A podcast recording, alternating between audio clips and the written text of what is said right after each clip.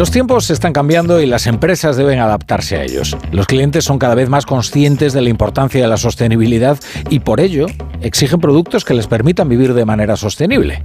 Esta es una de las principales ideas que ha transmitido Guillem Bargalló, responsable de sostenibilidad de IKEA Cataluña, durante su conversación con la decana de OBS Business School, la doctora Casilda Well, en el primer encuentro directivo de OBS Business School 2024. En los últimos 10 años, las necesidades de los clientes han cambiado y las empresas han entendido que la sostenibilidad y la circularidad ha de ser la base a la hora de fabricar sus productos. De hecho, asegura Guillem Bargalló que esta tendencia va a ir a más en el futuro. Las tendencias también están cambiando y la mentalidad de todos y todos nosotros está yendo para que valoremos finalmente la circularidad. Ahí es donde verá la gente y también que se bajarán los precios porque también hay un tema que es tecnológico. Al final, muchas de estas tecnologías son aún más caras, una porque no han podido ser aplicadas a nivel, a nivel de escalabilidad y, y, dos porque son incipientes, pero a la que ya estamos avanzando cada vez más y se está mejorando la tecnología que hay aplicada en estos procesos de reciclaje, cada vez van a bajar más los precios, por tanto vamos a conseguir que sea mucho más asequible